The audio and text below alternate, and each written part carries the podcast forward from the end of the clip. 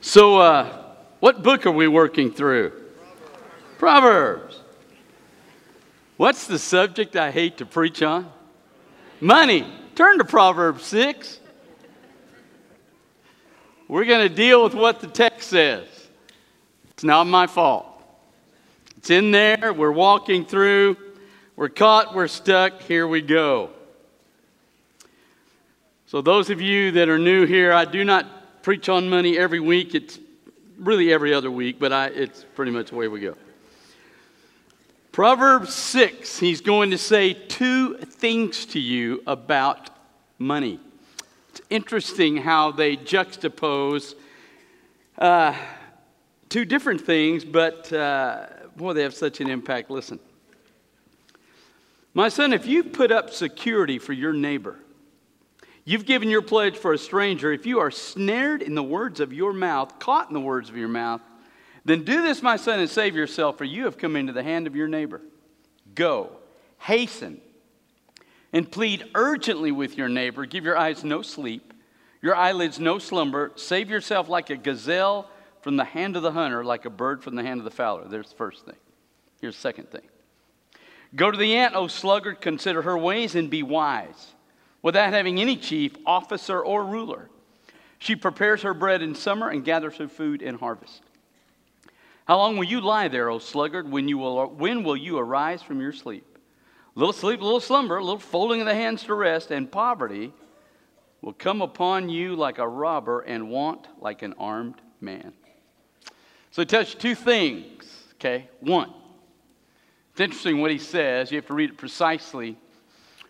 But if you're in Hebron and a guy comes up to you and he says, Listen, I'm going to open up a used camel lot and I don't have the money to buy several used camels, and I need some good used camels, and, and but you have the money. Bank knows you. Listen, would you go down and co-sign for me? So you look at this guy and you're trying to be a nice guy, and you say, you know, absolutely, man, we need some more used camels in town. We need better quality used camel. You're the man. I will co-sign for you. It's interesting what he says. He says, don't go to the banker. He says, you run down to your neighbor that you made this deal with. So apparently he wants you to run down before this guy even has a chance to go the next day to the banker and cut the deal with your name, before he even has the opportunity, he says, I want you to run, grab your neighbor, pull him aside, and say, Dude, I was wrong. We do need some new used camels, but it's on you. God wants you in this business, He'll take care of it. I can't do that. I can't co sign in case you fail so that my money is used to benefit you and nothing comes of it. I simply cannot do that. You're going to have to let me out of the deal. So here's the first thing he says, real simple. You're not to put yourself in a position where somebody else other than you is in control of your money. Now, hold that. So we go to the second thing and we're going to put them together. So here's the first thing he says You're not to put yourself in any position where someone other than you is in control of what you have from God. So there's the first thing. Second thing is he says, Go to the ant, look at her, how long will you lie there? In other words, get up and go to work. Second thing he says is, I want you to work. Do something, get up. Now, when we went to Uganda, uh, Tim Skaggs and Coleman Philly and I, we were, took us 24 hours on the plane, which is like being married to your mother in law, it's just not a good thing. So you're 24 hours on the plane. We have a three hour ride in a van over the mountains, all these hills, and we're, at, and we're getting there about 9 or 9.30 at night, driving over these mountains. And there are all these people walking in the dark up this mountain and then going down the other side of it. I mean, like at 9 o'clock at night. So the pastor's riding with us, and I asked him, I said, What's going on here? He said, It's a daily occurrence. They have to walk back and forth from work. So they get off at a certain hour, they walk home. He said they'll get up at 5:30 in the morning and they'll walk two hours back to where they work. I mean, is it a laborious trek just to obey the second part of Proverbs?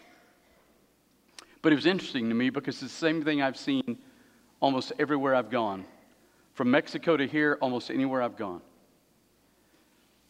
Their labor was laborious, but they were some of the happiest people I've ever seen. I mean, I can't even imagine walking two hours to work, working all day, walking two hours home, getting up the next day, two hours home. I mean, it's incredible. But these people were incredibly happy. And you come to America, none of us walks two hours to work. We get paid way more than they get paid. I watched little guys, five and six years old. They came to where we were staying, and they would have a bucket about this size, and they would fill it with water, and these little guys would carry it a mile home. I mean, they have, even after they labor, they don't have money left over. And yet, extremely happy we live in America. We don't labor near like they do. We have a whole lot of money left over, and we're the most unhappy people on the planet. We do that, and after we're done doing that, we spend billions in this country on two things entertainment and pills.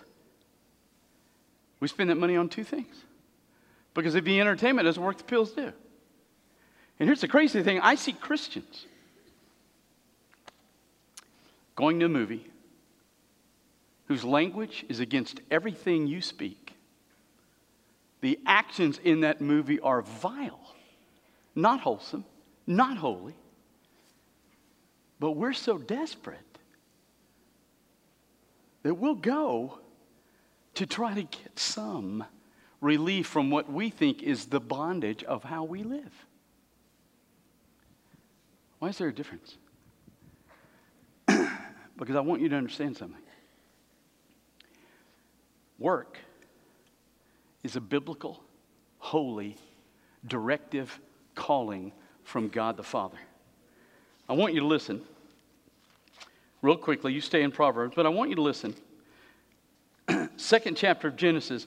When does the fall occur in Genesis? When do we start sinning in Genesis? What chapter? Okay, it's not a trick question. What chapter? Three. So, two, it's before the fall, right? listen to this. The Lord God took the man and put him in the Garden of Eden to work it and keep it. Why did he put us in the garden to work it? He didn't put Adam and Eve in the garden and they're sitting there hanging around with two little angels that looked like they belong on a toilet paper deal. They're not sitting there with them and they got a little harp and they're singing all day and everything's wonderful, kumbaya, and you're wonderful, Jesus. They're not doing that. They're working. They're naming the animals, they're planting crops, they're working. So work was instituted before the fall. Listen, when you and I do go to heaven and God comes back and he makes this whole thing right. I mean, he fixes heaven, he fixes earth, he makes everything right. What do you think we're going to do? Sit on a cloud? There are no clouds.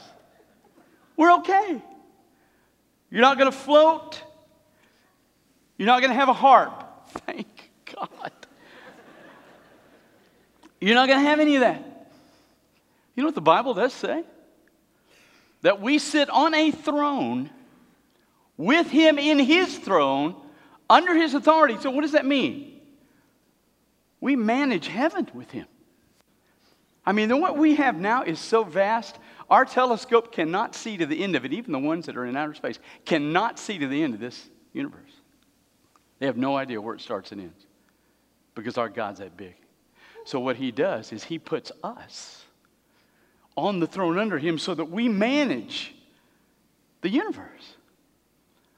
You're going to work when you go to heaven. Let me tell you, work is a holy calling from Almighty God. Now, I understand our culture hates it. I get that. But those of us in this room should not hate it. We got an entire restaurant dedicated to our hatred. Thank God it's Friday. TGIF. We have an entire restaurant dedicated to our hatred of work. Oh, I can't wait till Friday. It's over. We can go back and have to go back Monday. We're going to change that because we are born again believers in Jesus Christ. So we're going to change that to. And thank God it's Monday so I can go live out the calling God has graciously blessed me with. That's what we're going to do. We're going to alter that because the Bible honors you when you work. I think part of the reason these people are happy and content in countries when they have absolutely nothing is they do work. And there is a divine dignity that is blessed on the people that obey the Father and His commands in the Scripture. There's nothing wrong with working. You say, well, it's laborious, it's hard. Do you walk two hours to work? Then don't call me. Are all jobs hard at times? Absolutely. Is it always fun being pastor here? We're going to move on. Do I still love what I do? Absolutely. Because I'm in the middle of exactly where Christ called me to. So work is biblical. You ask anybody that owns a small business in this church, what's the number one problem they have? Getting people to work with any sense of pride in what they ask them to do. You, as a Christian, are not going to be like the rest of our culture.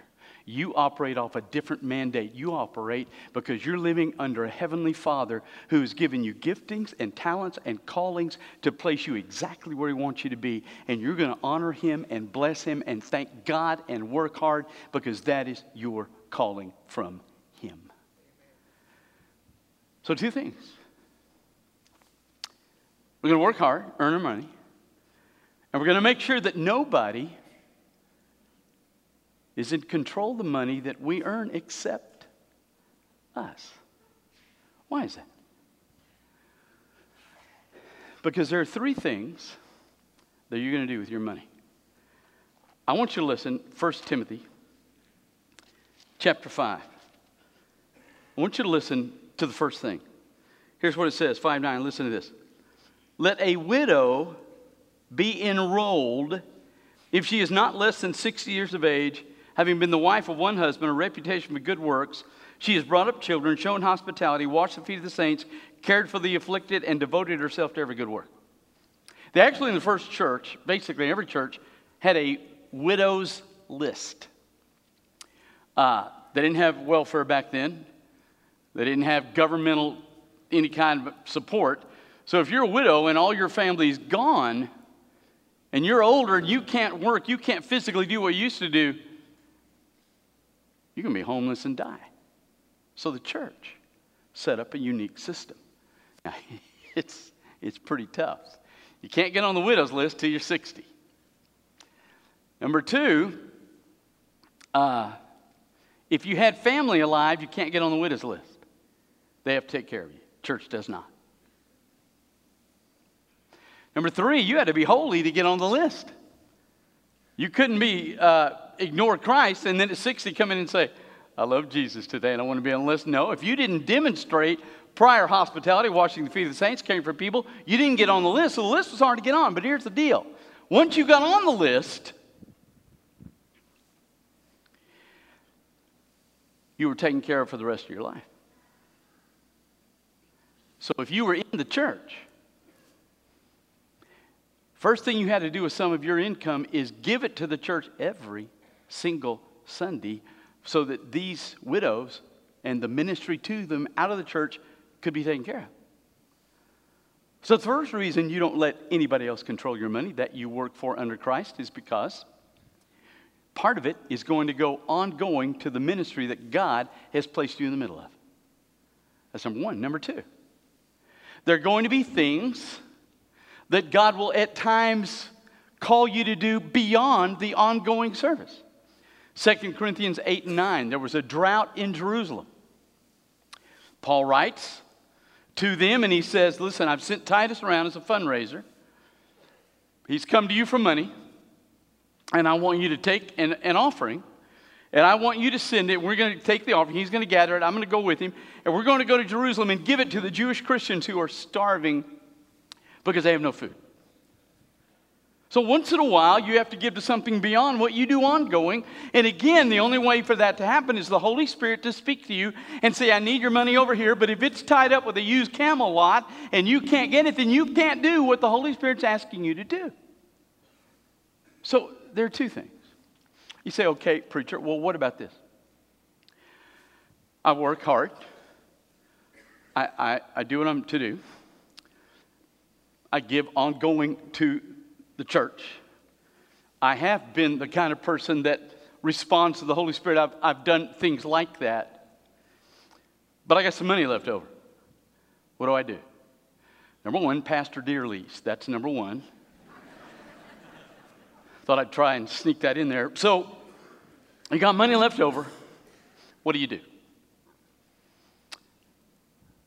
Well, now you're going to have a lot of people tell you that if you have money left over, that you need to give it away.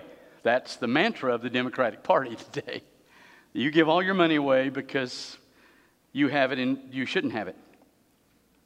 I want you to listen to what the Bible says. Now, listen to this carefully, okay?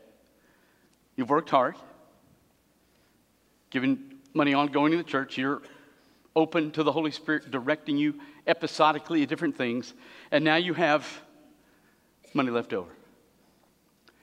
Now, listen to this. Last part of 1 Timothy, listen. As for the rich in this present age, charge them not to be haughty. So I have this money left over, doesn't make me better than anybody else. You can afford to buy a Rolls Royce. When I was in Midland, when we first went to Midland in 81, they had Rolls Royce, they had a Rolls Royce dealership. If you can afford to buy a Rolls Royce, that's fine. You should have bought the Pastor Deer lease, but that's okay. You have the ability, that's fine. But what you don't do is look at the money and whatever you do with it and think, I'm better than somebody else because I have a Rolls Royce and they don't. You never get haughty over the extra income God's given you. It's number one. Listen to this. Nor to set their hopes on the uncertainty of riches, but on God who richly provides us with everything to enjoy. Now listen. Listen to what he just said. I love this. I don't get haughty about it, and I don't look at this I don't look at this extra money and think, okay, I can buy a Ranger bass boat now, and now that I have a Ranger bass boat, I'll be happy. I don't become arrogant over what I have left. I don't think that whatever I do with it will make me happy. I believe Jesus Christ alone supplies my joy. This is icing on the cake, but His walk in my life is the cake. Now,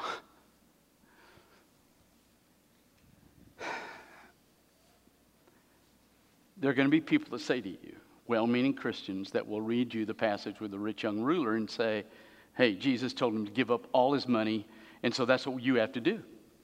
And they're well meaning Christians, they're well meaning organizations. Sojourners, socially active Christians who will tell you that, that, boy, this extra money, you've got, you've got to give it away or you're not really walking with Christ because that's what he told the rich young ruler to do. No, no, no, no. Let me explain something about him.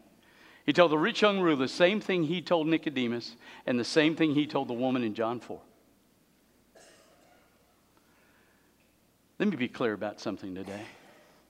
Jesus Christ is not fire insurance, he is life insurance. What he said to the rich young ruler was, Look, buddy, if you're going to follow me, you have to come to the place where you think I can do more for you than your money can. And if you're not there, you're going to have to give it all up. He's the only one in the New Testament he's told to give up. He's got the woman at the well, John 4, right? She says, Oh, yeah, this and that. And he said, Look, you've had five husbands and you're living with the guy's not your husband anymore. You need to drink from my well because I can cure the thirst. What he said to her is, Look, you got to quit thinking that a man can make you happy and believe I can do for you what no man can. And then he said to Nicodemus in John 3, you got to be born again. What he said to Nicodemus was, look, you got to come to a point, buddy, where you trust me enough that you don't think all the junk the Pharisees have taught you growing up will work. The real issue isn't that we take one little thing and apply it to all of us. No, no, no, no, no. Whatever you think is the ultimate blessing in your life, and you think that's going to bless you more than Jesus Christ, you cannot come to Him as Lord and Savior. That's the point. You work hard, you give ongoing, you give episodically, you come to this place, it's your money, He says, to enjoy. You say, well, shouldn't I give it up? No. Because it's interesting, 2 Corinthians Corinth was a city in Achaia, a Roman province down here. The province right above it, it was Macedonia, where we have right Berea, Philippi, and Thessalonica. They're up here.